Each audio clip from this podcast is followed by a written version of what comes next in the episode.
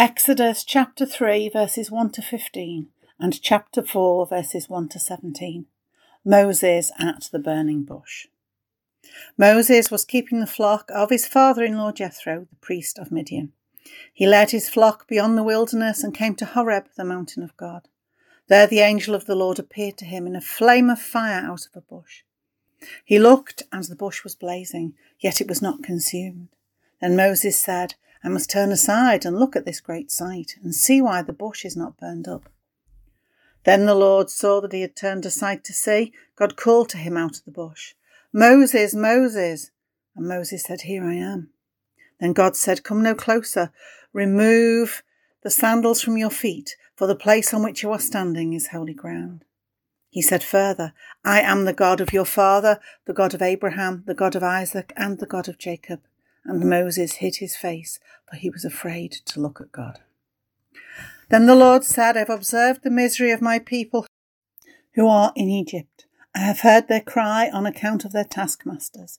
Indeed, I know their sufferings, and I have come down to deliver them from the Egyptians, and to bring them up out of the land to a good and broad land, a land flowing with milk and honey, to the country of the Canaanites, the Hittites, the Amorites, the Perizzites, the Hivites, and the Jebusites.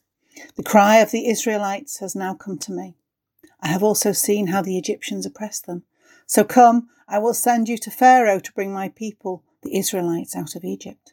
But Moses said to God, Who am I that I should go to Pharaoh and bring the Israelites out of Egypt? He said, I will be with you, and this shall be a sign for you that it is I who sent you.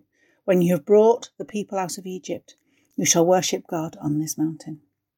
But Moses said to God, If I come to the Israelites and say to them, The God of your ancestors has sent me to you, and they ask me, What is his name? What shall I say to them?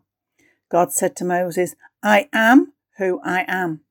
He said further, Thus you shall say to the Israelites, I am has sent me to you.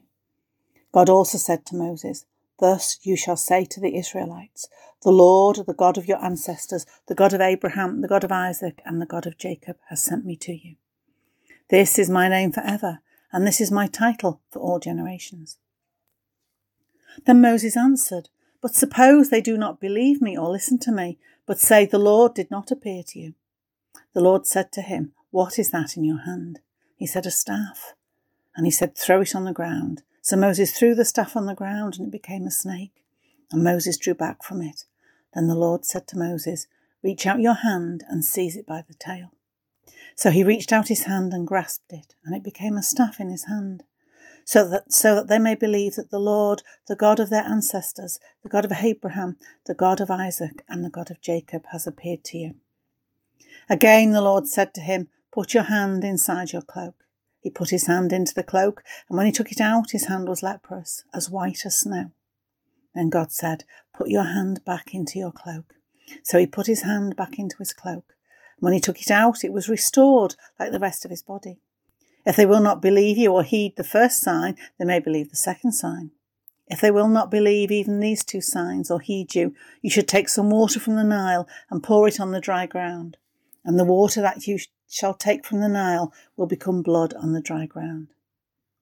But Moses said to the Lord, O my Lord, I have never been eloquent, neither in the past nor even now that you have spoken to your servant, but I am slow of speech and slow of tongue. Then the Lord said to him, Who gives speech to mortals, who makes them mute or deaf, seeing or blind? Is it not I, the Lord? Now go, and I will be with your mouth and teach you what you are to speak. But Moses said, O my Lord, please send someone else. Then the anger of the Lord was kindled against Moses, and he said, What of your brother Aaron and the, Le- the Levite? I know that he can speak fluently. Even now he is coming out to meet you. When he sees you, his heart will be glad. And you shall speak to him and put the words in his mouth. And I will be with your mouth and with his mouth, and I will teach you what you shall do. He indeed shall speak for you to the people. He shall serve as a mouth for you and you shall serve as God for him. Take in your hand this staff with which you will perform the signs. The wilderness is a theme that seems to run throughout the story of Moses' life. One sort of wilderness or another, in one way or another, seems to be his story. As a child, he was in the wilderness of living in a palace, but away from his family, while his people lived in the wilderness of a hard and difficult place with no freedom, threats to health and life, and a life of back-breakingly hard work. Then here is our reading. He is now in a literal wilderness. He is out in the wilderness with his father in law's sheep. This was a real wilderness in the sense that we usually think of it wild and barren with little food and water. He would have to keep moving on and on to feed and water his sheep, and we hear that he had travelled a long way to find what his sheep needed. Yet God still spoke to him, even when he was in the wilderness with nothing but the sheep. Here was Moses going about his ordinary life, his daily duties, peacefully looking after his father in law's sheep, and then the Lord attracts his attention. In fact, to get Moses' attention, God had to be very dramatic with a burning bush. Then, of course, God wants to send him back to rescue his people. His people who will, of course, then spend 40 years in the wilderness. Moses objects to this. He objects several times with different excuses. Who am I that I should go to Pharaoh and bring the Israelites out of Egypt? And what shall I say when they ask who you are? And then he says, I am slow of speech and slow of tongue. But God overrides all his difficulties and objections. Moses is not going to get out of this task for God. God has an answer for everything. He tells him what to do and what to say. He even gives him his brother Aaron to help. And most importantly, he says, I will be with you.